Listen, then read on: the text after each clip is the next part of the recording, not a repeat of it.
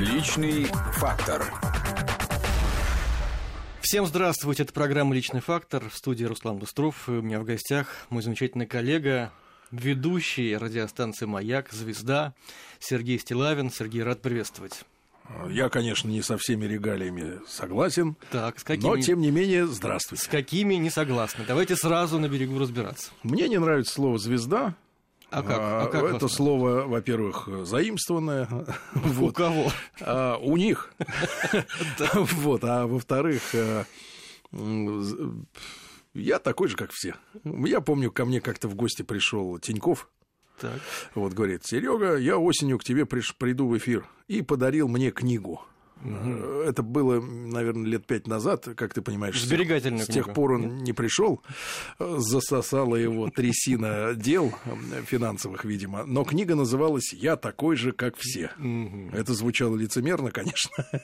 Вот, но я понял, что это правильно так себя позиционировать. Такой же, как все. Просто работа такая. Хорошо, на этой неделе маяку было 53 года.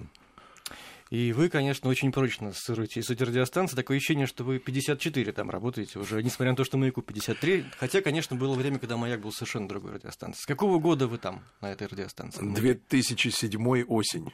Помните этот день? Это осень. Это было шоковое время для меня, вот, потому что э, я начинал работать э, на радиостанциях коммерческих В Петербурге. э, в Питере, да, э, на радиостанции «Модерн», ее уже тысячу лет как нет, и э, радиостанция «Модерн» мне запомнилась тем, что когда я пришел туда с проектом со своим, мне у меня спросили, Сергей, а что вы хотите делать? Я сказал, что я хочу делать информационную программу. Мгм. И- Такую серьезную аналитическую. ну, я был серьезным журналистом, правда, абсолютно серьезным. И делал материалы достаточно глубокие и тонкие, не лирического свойства, а по криминалу, по, по рынку недвижимости и так далее. Вот. И был знаком, кстати, в Питере со всеми нынешними э, руководителями финансового блока, потому что они в питерской мэрии регулярно устраивали конференции. Мгм. Кудрин, Греф. Мгм. Вот. Я к ним регулярно ходил для того, чтобы общаться на тему э, собственности. Вот. И э, я... Своей? Нет, свое у меня тогда было не густо. Да и сейчас тоже. Но неважно. И э, я э, сказал, что мне нужна программа получасовая. Мгм. Ну, где-то я так себе предполагал, что за полчаса можно, в принципе, раз в неделю рассказать людям что-нибудь интересное. И, и мне тут же ответили, а вы знаете, что на FM радиостанции не может быть информационной программы полчаса? А Я сказал, а, а сколько ж может? И мне ответили, пять минут. Вот. И, и, конечно, я тогда понял, что FM-радио это совершенно другая история, чем я привык воспринимать, вот, да, информационное ради- радиовещание. И когда уже в 2007 году а, произошел э, наш с Геной Бачинским переход на радиостанцию «Маяк» по предложению руководства радиостанции «Маяк», да, а, то как раз мне пришлось мысленно возвращаться к совершенно другому и, может быть, э, никогда не познанному мной э, формату, когда наоборот информационное вещание составляет большую часть э, времени, да, не песни, не какие-то прибаутки, не рекламные карманы, а именно разговор и какие-то, какая-то информация, потому что разговор сам по себе просто тут треп, я не приемлю, мне э, нужен повод для разговора. э, что-то надо обсуждать, э, какие-то темы, да, и для меня это, конечно, было э, непростой задачей, потому что одно дело чистого времени на обычной музыкальной радиостанции в утреннем эфире говорить, ну, наверное, где-то минут 15 э, от силы 20 в час, Между песнями. да, это максимум. И, и другое дело, наоборот, 40, а то и 45 минут, наоборот, в час брать на себя. И чтобы это... Ладно, ты, ты можешь провести, грубо говоря, один эфир, там два, но тянуть эту лямку изо дня в день – это достаточно тяжелая задача. И, конечно, я так напрягся очень серьезно в то время. Да и мне, честно говоря... То и лучше сих- уж пять минут тогда, как, как, как на модерне, чем... Э, И, и, ну, те- тех рамок мне стало уже маловато, конечно, потому что я из новостника, из информационщика, да, который сначала готовил тема- тематические программы, а потом ко мне подошло руководство и говорят, ну, давай-ка ты будешь делать э, пять раз в неделю э, программы на разные темы, не только о недвижимости. А недвижимость это была какая-то коммерческая история, да? Или заказная, или что это? Или исследование? Нет, история была такая, что в эфире той радиостанции «Модерн», которую я с удовольствием слушал, работая в Питере э, в газете, и потом на телестудии, которая была при этой газете организована, э, я с удовольствием в свободное время эту радиостанцию слушал. Угу.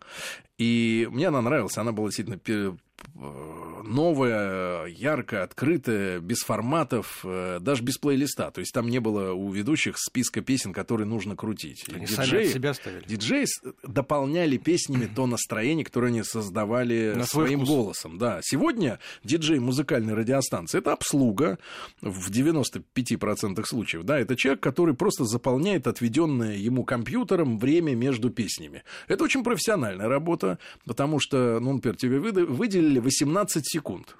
Ты за эти 18 секунд, дай бог, э, раз в 4, в 3 песни это происходит, обычно на музыкальных станциях, иногда реже, в эти 18 секунд должен э, уложить э, какой-то посыл, создать настроение, не повторится то, что ты делал час назад, месяц назад, полгода назад, и при этом ты не должен запомниться людям мыслью, которую ты э, сообщаешь, потому что ты всего лишь прокладка между песнями. И это очень профессиональная работа. Я очень ценю работу профессиональных именно диджеев музыкальных радиостанций. У них очень сложная задача. Ничего не говоря, не повторяться, не портить людям настроение какими-то глубокими сентенциями, да, и оставаться максимально нейтральным таким человеком, но при этом узнаваемым. И позитивным. Иногда позитивным, да, или хотя бы нейтральным, да. Человек не имеет права на коммерческой FM-станции музыкальной э, портить другим настроение с какими-то измышлениями своими. Добрый вечер, друзья. Прекрасная погода, замечательный ну... вечер. И послушаем следующую композицию. Вот, но при этом нужно, любви. да, но при этом нужно оставаться индивидуальным. Да. Э, и это непростая работа, правда. Вот. Э, этого я делать никогда не умел. А, так все-таки программа недвижимости это что? Да, программа недвижимости. Э, дело в том, что э, как дело было, извините за тавтологию. Э, у нас в газете, куда меня взяли, опять же, достаточно по стечению обстоятельств, недвижимость Петербурга. Она называлась, и, по-моему, сейчас немножко название изменилось, но это еженедельник цветной для начала 90-х годов. Газетчики меня, наверное, поймут со стажем, да, люди, которые там 40 плюс, они поймут, что это была цветная э, газета форматом э, А3, печатающаяся в Финляндии, в 93-м году. Это сумасшедшая история. Это была очень дорогая по своей себестоимостью э, газета. И вот меня туда взяли. Я занимался всем подряд. Куда меня посылали, то и, и делал. А что там надо было делать? То есть интервью, ага. расследование, а общение, расследование общение с профессиональными, профессионалами рынка. Ну, друг мой, я вижу, вы человек молодой. Вы не понимаете, что в начале 90-х, э, когда началась приватизация квартир, угу. в принципе, появилось то самое поколение бомжей, а, а которая сегодня есть, потому что людей... То есть это был журнал не просто с ценами на недвижимость, а... Нет, это был, это был исследовательский Понятно. журнал, да, это был журнал по рынку, он объединял фактически риэлторов, которые угу. с аналитическими материалами выступали, опять же, чиновники, э, такие как Греф, Кудрин, да, давали свои интервью, и это был действительно э, журнал о рынке, а не просто я продаю там Понятно. Вася квартиру. Я просто договорю про бомжей, потому что вот это поколение людей, э, да, достаточно, которое дало огромный прирост людей без недвижимости как раз относится к этому периоду начала 90-х, когда э, государство разрешило продавать квартиры, приватизировать и продавать, и огромное количество людей остались без квартир в результате криминальных действий мошенников. Я расследовал эти дела, у меня э, была напарница э, прекрасная, у которой, которая имела юридическое образование, и она имела большие связи в судах. И мы расследовали дела, которые поступали в ленинградские, в питерские суды, Э, где, ну, я как сейчас помню, вот один из самых ярких материалов, где э, в результате криминальных действий сожгли женщину. И я это расследовал, я этим занимался и встречался со свидетелями, с потерпевшими, и писал об этом достаточно большие материалы. И там вас попросили взять псевдоним, насколько я знаю. Э, мне посоветовали в, в самом начале. Мне посоветовали в самом начале, да, вот этой истории, когда я только устроился, мне сказали, Серега, ну тут неспокойно, поэтому давай ты это лучше, лучше так. вот, э, действительно, ну вот сколько лет прошло, это был 93-й год, сейчас у нас 2017 получается 20 24 года тому назад, да, это произошло. Да, я уже с этой фамилией сжился. И А единственное, по что... меня- паспорту все-таки Михайлов по-прежнему. По- Что меня единственное останавливает, это обилие всяких бумажек, которые Мгм. нужно, собственно говоря, менять, и это все Ну, неудобно. я не знаю, стоит ли рассказывать историю, наверное. Все знают, Не-не-нет, что Стилавин это Стилавин. Да, понятно Да. все это, да. Вот. Это мелочи. Вот, так э, я к чему клоню, что э, при газете потом, при нашей, почему, почему я на радио подался, Да. при газете, при нашей была основана телестудия, Мгм. Э, как я понял позже, она работала на любительском оборудовании. ВХС? Э, это был супер ВХС, А, супер. А, Ну, то есть чуть-чуть Ну лучше, да. чем домашние видеомагнитофоны. Эта аппаратура была непрофессиональной, она быстро сыпалась из-за того, что постоянно работала. Но дело в том, что из-за, опять же, того, что студию основали с целью делать передачу для местного дециметрового канала, которая бы рекламировала издание. Мгм. Вот. Ну, получасовая программа про недвижимость раз в неделю. Меня туда пригласили корреспондентом. И у нас на, э, в этой телестудии не было ни наушников, ни э, приборов, которые обрабатывали бы звук голоса, когда ты записываешь комментарий к какому-то сюжету. И у меня были только аналоговые стрелочные уровни громкости. Ну, сегодня э, человеку невозможно объяснить, э, кто там младше э, 35 лет, наверное, что это такое. Только э, знатоки аппаратуры high-end сегодня понимают, что такое уровень громкости, что его можно выставить, да. Сегодня везде арузы, то есть автоматическая регулировка и компьютер, который все подтягивает под одну линию, да.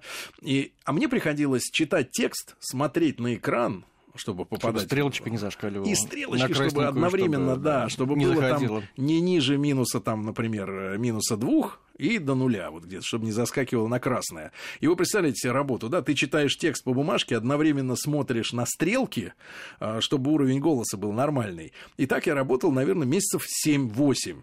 И таким образом у меня поставился голос. То есть вот уровень моего голоса стал абсолютно ровным. Я э, выдрессировался По на этой аппаратуре. конечно. Да. И потом, когда я уже пошел на радио э, проситься делать программу э, про недвижимость, потому что мне эта тема была очень знакома, а в эфире у них я услышал а, дилетантский сделанный выпуск коммерческий именно про недвижимость, то есть э, ну, местный рекламный отдел, он продал какому-то агентству по недвижимости а, время, и люди э, сделали заказные материалы. э, ничего там в них плохого не было, но просто их делал обычный журналист, который был не, немножко не глубоко в этой самой истории. А, и я пришел, по-наглому сказал, что я хочу делать э, программу лучше, чем у вас звучит. Почему-то мне сказали, не пошел вон, а ну давай попробуем. А, все удивились сразу тому, что у меня действительно, несмотря на обилие на радио тогда уже всех этих примочек, которые могли бы мне помочь э, поставить голос, да, что у меня стоит уже как надо, да, как у профессионала. И мне сказали, Серега, ты что хочешь, там, денег или славы? И, и- и я вот, честно говоря, э, ну, может быть, я сейчас произвожу впечатление на э, публику, который меня очень поверхностно знает, человека наглого, но на самом деле для меня было очень большой наглостью ответить, я хочу и того, и другого. Да. И э, они мне сказали, ну и хорошо, тогда будешь работать бесплатно и сам себе ищи рекламу, и спонсоров сам себе ищи. И в итоге, поскольку я совершенно не рекламный человек, ну то есть мне трудно прийти и сказать, купите меня. Вот. Э, Согласиться на то, когда приходят другие и говорят, мы тебя покупаем, тоже не очень просто. Но это еще сложнее, такая сложная работа. Что, поэтому я уважаю продажников э, профессиональных, да, которые способны э, заниматься этим непростым ремеслом. И первые полгода я работал фактически бесплатно. То есть я продолжал кормить себя за счет статей в, вот, в еженедельнике, работать продолжал в газете. А э, при этом совершенно бескорыстно работал на радио. Ну, фактически учился, как это делать, и, и привыкал, э, привыкал бороться с- со стрессом, который есть, естественно, у любого человека, который приходит в прямой эфир, и э, вот он один на один с микрофоном, и, и это было очень непросто, конечно.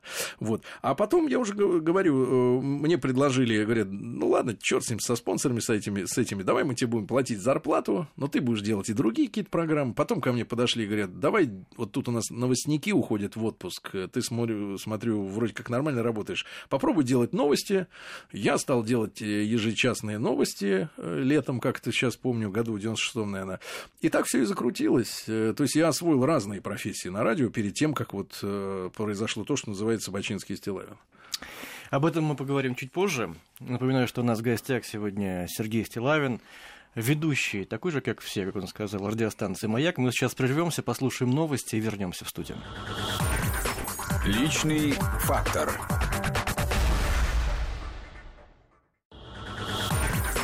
Личный фактор.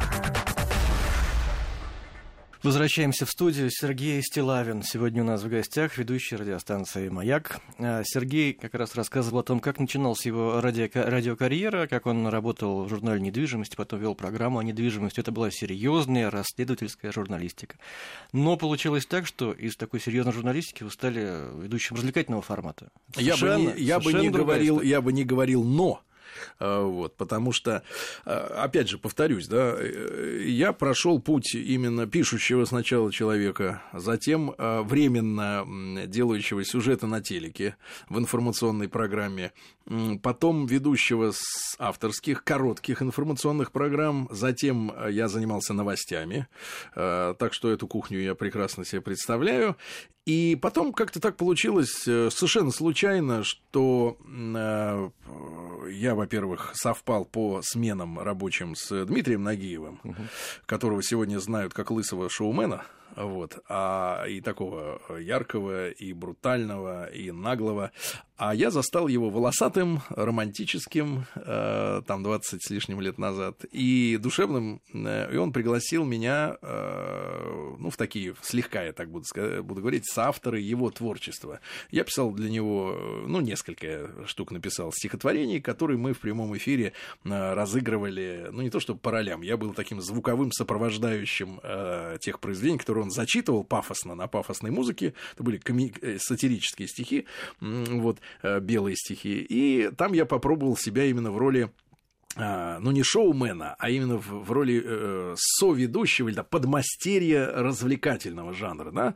А, но Нагиев человек, который не терпит э, конкуренцию. Э, я не про себя сейчас, просто это даже скорее больше про роста э, Сергея. Но не терпит конкуренцию, и он индивидуалист. В хорошем, в плохом смысле слова, неважно, это его право э, быть таким. И поэтому, конечно, никакой такой команды там сложиться не могло. Э, в его случае. Но потом э, так получилось, что перетасовали расписание ведущих, да, кто за кем выступает, и за Нагиевым вслед э, работал Гена Бачинский. Угу. Вот. И или перед ним, ну, неважно. И в любом случае я со своими новостями попадал на его смену. И мы сначала чисто по-человечески э, как-то э, сошлись. Это происходило плавно, постепенно. Это не то, что сегодня, да, или всегда, скажем так, э, пары обычно на телевидении, на радио, они э, комплектуются начальством начальство продюсирует, оно думает, что ну давайте-ка вот этого с этим поставим, и люди должны э, работать в паре, ну, э, скажем так, э, они должны притираться друг к другу э, э, по, не, по, не по своей воле, условно говоря, да, а мы э, сошлись сначала по-человечески, ну, как-то нам было просто тепло друг с другом работать. Я делал свои новости, он делал свой эфир, и мы были рады видеть друг друга, чисто по-человечески. А потом мы начали действительно экспериментировать в эфире, совершенно случайно я предложил, поскольку я не знал английского языка в достаточной степени, а, но мне было интересно, о чем поют иностранные артисты. И я предложил делать переводы э, этих песен, и, и так мы потихоньку начали этим баловаться, баловаться, вот, и переводили текста. Это происходило достаточно коряво, но зацепка уже какая-то в голове была, что, может быть, вот этим начать заниматься всерьез. И тут как раз нас развели по разным сменам опять. Гену куда-то на вечер сдвинули, я продолжил работать по утрам, и наступило вот именно в сердце какой-то вакуум, э, что, мол, ну что-то вот ушло из жизни. Ну, что-то вот не хватать стало, да, вот этого общения. И мы пошли тогда к руководству и сказали, слушайте, а можете нас обратно вместе поставить? Мы просто начали тут уже что-то экспериментировать, потому что радиостанция «Модерн» очень была свободная. Там можно было этим заниматься, не сначала ставя в известность начальства, как везде это делается всегда, да, вот мы хотим это, начальство скажет, ну, не знаем. И в большинстве случаев, наверное, не одобрят. Потому что сами ведущие еще не знают, что у них получится. И тем более им нечего сказать начальству и сказать, вот мы сделали. Нет, нет продукта. А эксперименты, они должны происходить, потому что иначе э, новый продукт не родится. Невозможно э, где-то там сделать э, хороший продукт, который в онлайне, в прямом эфире потом выстрелит. Его надо выс- выс- выстрадать.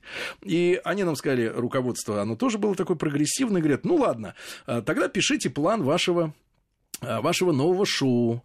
А, тоже вот, опять же, спасибо им большое, что не послали а, вон из кабинета. И мы стали сочинять план, стали придумывать схему, то есть костяк этой программы. И тогда уже пришли к руководству, и руководство, прочтя внимательно план, а у нас в одном месте там оставалось 10 минут незанятых. То есть надо же все расписывать. Вот там в 10.25 такая-то рубрика выходит, в 10.40 такая-то, а вот в 10.50 мы не придумали, чем нам занять эфир. И Гена написал, ну, в надежде, что начальник, когда будет читать, он уже до этого не дойдет. Он написал, маленький прикольчик. Вот. И начальник почему-то именно за эту фразу зацепился, Леня Кукушкин, и говорит, что за маленький прикольчик? Вот. А, а мы, мы не знаем, ну, как, какой-нибудь будет там прикольчик? Он говорит, нет, надо сейчас все, идите и еще думайте. Но в конце концов нам разрешили делать э, эфир э, три дня в неделю. Это было очень необычно для утреннего эфира. У нас на радиостанции Модерн было э, два разных утренних шоу. Наше мы работали, кажется, во вторник и в четверг, и еще в субботу утром. А другое, основное, работало понедельник, среду, пятницу. Вот. Но потом разразился экономический кризис 98 года, и начальство поняло, поняло, что более перспективна наша программа. И тогда ту передачу закрыли. Оттуда, кстати говоря, вышел мужчина Сева, который является сейчас э, шоуменом группировки «Ленинград». Вот, так а что... у вас были гастроли еще. Гастроли наступили позже, да, потому что мы действительно в эфире обкатали эту историю с Переводом. субтитры, это мы назвали да, субтитры, да, субтитры. Вот. А начали пытаться припевы еще и пропевать, угу. то есть не просто переводить, вот зажимая носы, да, но припев еще и пытаться укладывать в размер песни, да, чтобы это пелось. И э, да, потом к нам приехал э, Иван Витальевич Белоусов, это был э, представитель филиала радиостанции «Модерн» в Омске. Это сейчас у нас Омск, это герой утренних новостей. У меня в эфире каждый день рубрика «Новости региона 55», потому что в Омске постоянно происходит что-то страшное. Постоянно. Не знаю почему. И, и у всех на слуху Омск. И он приехал из Омска, он был владельцем, директором Омского ретранслятора радио «Модерн», потому что радиостанция «Модерн» была федеральной станцией, она только в Москве не, не звучала, а во многих регионах ее было слышно, и мы там были очень популярны. И он сказал, слушайте, ребята, а что, поедете на гастроли? К нам в Омск. Мы понятия не имели, что надо делать на гастролях, как это вообще. Мы не были... Я не артист, и Гена тоже. А, но мы, конечно, услышав, э, что нам заплатят гонорар, который, наверное, Сколько? составлял бы, ну, так скажем, ну, наверное, недельный заработок. А получали вы 400 долларов? Примерно я не помню радио. сейчас. Ну, 300, из того, что я Что-то вроде 300. Ну, хорошо. А сколько составляли гонорары? 300 долларов. Ну и гонорар, наверное, 100 был бы, ну, где-то так, так, э, за одно выступление. Вот, ну и, соответственно, мы согласились, э, а потом мы поехали в Омск, как раз на день рождения Гена это произошло, вот, э, то есть все это вместе э, сошлось в одно. И я помню, что мы, прилетев в Омск, э, наконец приехали в гримерку центра, где должен был состояться наш концерт, а люди очень хотели видеть нас, мы были очень популярны на радио, вот, и тут мы сели, и, значит, где-то за 30-40 минут до выступления Гена сказал, ну, что делать-то будем? мы, не знали, что делать. То есть мы, у нас не было ни, вот, ни продюсеров, ни сценаристов. Потому что вот сегодня, да, когда ко мне иногда в гости, например, приходят э, э, интернет-герои, да, герои э, Ютуба, например, да, ребят, которые какие-то скетчи делают там или для Инстаграма минутные видео э, и являются по-настоящему звездами, и там у них по миллиону подписчиков или даже больше, по 3 миллиона. У них у всех есть продюсеры, они все принадлежат на корню продюсерским центрам, откуда говорят, что, где, когда делать, дают операторов, финансирование, да, ну потом, чтобы, естественно, выкачивать из них тоже деньги, но тем не менее, а мы вот в уникальной были ситуации, мы были предоставлены абсолютно сами себе, мы не знали, что делать, как делать. И, в принципе, первые, наверное, наши несколько выступлений, это были, была сплошная импровизация.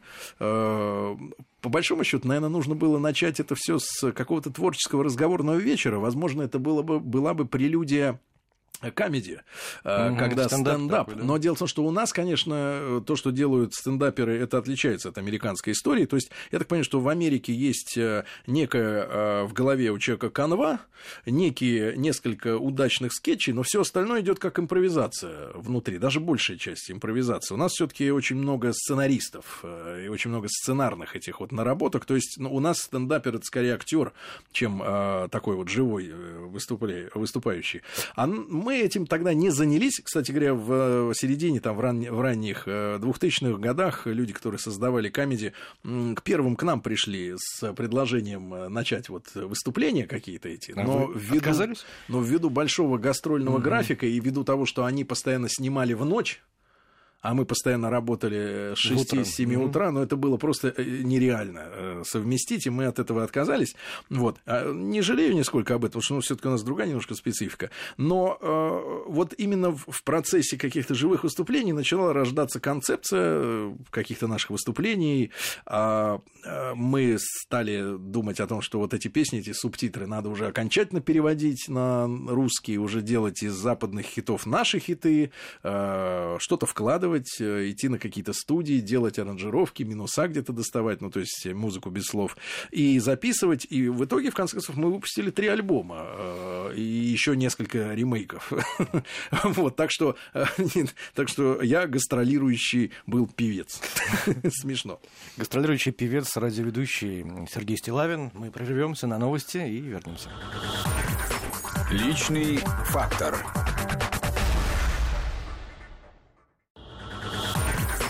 Личный фактор. Возвращаемся в студию. У нас в гостях Сергей Стилавин, ведущий «Маяка», э, гастролирующий певец. В прошлом.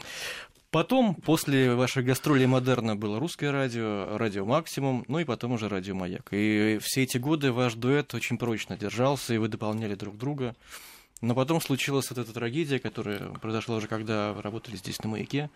Мы не были знакомы с Геннадием Бачинским, хотя работали здесь в одном здании, в одном помещении, но я все равно помню этот день, когда это произошло, это уже достаточно времени прошло. Как вы это пережили? Mm. Как э, с творческими силами вновь собрались и вернулись к работе? С творческими силами? Да нет, тут, когда такое происходит, творческие силы отходят, честно говоря, на самый последний план, тут человеческие нужны. А я, вот вы сказали о том, что вот держались вместе, это вот очень важная вещь, потому что я смотрю, как у нас э, на эстраде и, и, и в среди ведущих, э, ну, в меньшей степени ведущих, потому что я уже говорил о том, что многие пары именно ведущих на телевидении, на радио, они составлены искусственно, uh-huh. просто по воле начальников, которым так вот, ну, на телеке это с точки зрения визуальной картинки нравится. Ну, на радио, может быть, чуть-чуть по-другому, но неважно. А мы э, действительно были вместе до конца как э, дуэт, если о публичной да, сфере говорить, а, потому что мы пережили в свое время э, кризис отношений. Это произошло в Питере еще на Модерне, где-то, наверное, в конце 2000 2000 года вот э, случилось э, то, что, наверное, со многими коллективами, ну, дуэтами, песенными, ансамблями происходит, да, когда есть некое уже благополучие финансовое, есть э, чисто человеческая усталость друг от друга, а, потому что вы постоянно вместе, особенно мы, потому что мы пять дней в неделю мы делали утренний эфир, и на, выходных мы уезжали, как правило, куда-нибудь на гастроли. Это продолжалось месяцами, и, естественно, ты, когда человека видишь каждый день, ты начинаешь от него немножко уставать, а, и деньги, да, уже перестают быть э, компенсатором, да, вот этой усталости, это уже перестает быть стимулом для работы. Ты как бы впрягаешься вот в эту круговерть, в эти обязательства уже куда-то ехать, и утомление от самой этой э, всей жизни переносится на человека, который рядом с тобой. И у нас был период, реально, когда мы месяца три, наверное, страшно об этом говорить, мне самому себе признаваться, но мы общались через секретаря мы настолько устали друг от друга, что мы, Хорошо, мы что шутили, по, мы, не по почте России. Мы хорошо. шутили в эфире, мы э, были в прекрасных отношениях на публике, но мы терпеть друг друга не могли. Вот как только выключался микрофон, это было страшно. И вдруг на помощь пришел кризис не 98 -го года, а кризис нашей радиостанции. Наши владельцы решили станцию продать Вот. И вдруг мы оба сразу поняли, что э, вот это все э, зыбкое благополучие, оно может в мгновение исчезнуть, потому что у тебя просто выключат микрофон, и ты окажешься в пустоте. Мы тут же, э, без всяких договоров и без всяких обниманий, без всякой выпивки, мы просто сразу обратно вернулись в отношения очень теплых, теплого друг к другу. И этот кризис мы пережили. Наверное, у тех людей, которые вот разбегаются, э, особенно там на взлете иногда это происходит, да, и просто когда команды набирают популярность. Вот, к сожалению, наверное, в период э, подъема не происходит нужного кризиса, который помогает людям почувствовать, что в жизни важно, а что нет. Что касается вашего вопроса, вы знаете, мне я не буду говорить, что мне об этом там трудно рассуждать. Наверное, я скажу, что когда это произошло, и меня поймут те, кто э, в чем-то подобном оказывались, и не поймут, и слава богу, я считаю, э, те, кто никогда такого подобного ничего не переживал, я имею в виду потерю действительно близкого человека, потому что Гена для меня был не, не соведущим. Э, это надо, я вот вам скажу честно, это был, ну, человек, который выполнял функцию моего отца – это был человек, который меня воспитывал своим примером, потому что у меня родители рано развелись, я жил, рос без отца, в окружении мамы с бабушкой, которые, соответственно, не могли мне дать мужское воспитание. Он был моим воспитателем, он был моим другом, он был человеком, который авторитетно мог объяснить, как поступать в жизни, как нет. А, и примером, главное, для меня. Это был для меня не соведущий, это был, это был э, близкий очень человек, родной, и когда его не стало, обрушился мир. И люди, вот я еще раз повторюсь, которые через это прошли, они понимают, что на самом деле ты просто оказываешься в темноте. Вот такой мрак, да, такой очень э, бесшумный, и э, ты начинаешь туда как бы проваливаться все глубже, глубже и глубже. Ты не можешь плакать, хотя ты понимаешь, что тебе хочется, но э, а у тебя какое-то вот оцепенение всего происходит страшное.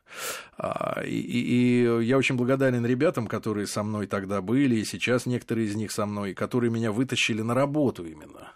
Да, и потихоньку, потихоньку. Я вот честно могу сказать, я не помню 2008 за исключением некоторых событий, 9 и, наверное, не могу вспомнить часть 10 года, до лета. Я два с половиной года находился в, э, вот в черной такой дыре, в яме, да, в которой я вроде работал, я что-то делал, я пытался что-то делать.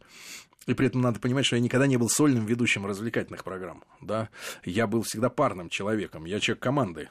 Вот. И, и, и это было для меня э, вдвойне шоком. Наверное, необходимость так работать меня бы шокировало, если бы я просто не был вот в шоке от того, что произошло с Геной. И я не скажу, что я до сих пор э, как бы оттаял и э, что-то вернулось, потому что, потому что это был уникальный человек, э, это был человек, который был очень глубоких знаний, очень целостный, очень, э, очень такой, знаешь, человек со стержнем. Вот таких людей очень мало. Э, очень много людей, которые готовы по малейшему поводу, если затронуть их, например, материальное благополучие, быть, э, идти на компромисс.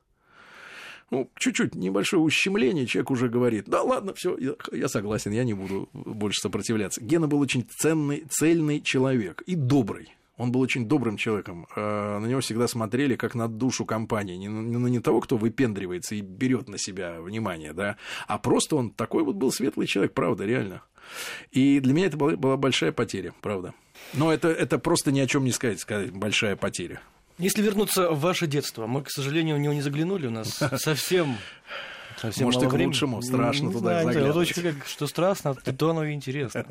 Как вообще получилось так, что вас принесло в журналистику, поскольку вы же учились в математическом классе? Да, да, да. Вы писали... Слава богу, недолго. А, вы писали в журнал «Юный техник» статьи. Да. О чем, кстати, статьи были? Это были изобретения, которые я делал э, перед смертью, как оказалось потом уже. Дедушка подписал меня, сделал мне подписку на «Юный техник», так. на журнал. Я, кстати, очень жалею, что сегодня в России нет подобных журналов, которые бы общались с с, малек... с подростковой, с, с детской аудиторией, э, простым языком объясняли какие-то интересные вещи, и причем общалась. То есть э, в Советском Союзе была история, когда любое письмо в печатное издание должно быть рецензировано. То есть я обязательно на фирменном бланке с печатью, э, со с шапкой, с официальной, да, на этом бланке, на машинке от... От... отпечатанном получал. Дорогой Сергей, ваше изобретение Приятно. не подошло. А что, например, что за изобретение? Ну, например, я придумал систему когда, ну, дизайнерский чисто ход у меня был, э, когда бы э, в автомобилях, если говорить о так. популярных каких-то вещах, в автомобилях, э, чтобы лампочка поворотника не была со специальным оранжевым плафоном, так. а чтобы она была сама оранжевая, а плафон белый. как сейчас у всех автомобилей То есть, это сделано. пришли к этому в итоге? Это был 85-й год. Тогда таких машин не было. Мне написали, что никакой смысла в этом нет. Но у нас в Советском Союзе к дизайну относились да, достаточно да, поверхностно. Да. В принципе, не знаю, стал ли бы я миллионером, если бы я это письмо отправил в Японию или в Америку, в Toyota, например, или в Ford. Но, в принципе, сегодня все автомобили так устроены. Лампочка оранжевая, плафон белый. Потому То что есть... красиво, когда вся фара белая спереди. Это были дизайнерские это, какие-то Ну, находки. и дизайнерские, какие-то технические, ну, на уровне школьника, естественно, конечно. И ни одно вот. так и не прошло жизнь. Нет, ни одно ну, я такое? получал вот эти вот... Но мне нравилось писать письма. И мне получать нрав... ответы. Получать письма, ну, это как поощрение, да, да? И потом я уже попробовал написать э, статью вот, уже в более в таком возрасте, на 9 класс, 8, когда ввязался в криминальную группировку, э, которая занималась скупкой золота. Потому что, Внедрились? Э, ну, пригласили, как, как, друг, участника? как друга участника, да. да. Им нужны были такие солдаты. Так. Потому что в Советском Союзе бандиты, я так понимаю, понимали, что скоро всему наступит край, и надо вкладывать деньги в золото. Поэтому угу. скупались обручальные кольца криминальными группировками, которые вот таких, как я, молодых до ранних, с паспортами каких-то невест, есть ездили по магазинам обручальных колец и по поддельным приглашениям из ЗАГСов, как будто я женюсь, э, мне продавали эти кольца, да. Э, вот, об этом я написал статью, мне помог ее уже папа опубликовать, и, конечно, статья категорически отличалась от того материала, вышедшее, чем я сдал потому что все-таки сочинение в школе и статья в газете это разные вещи абсолютно.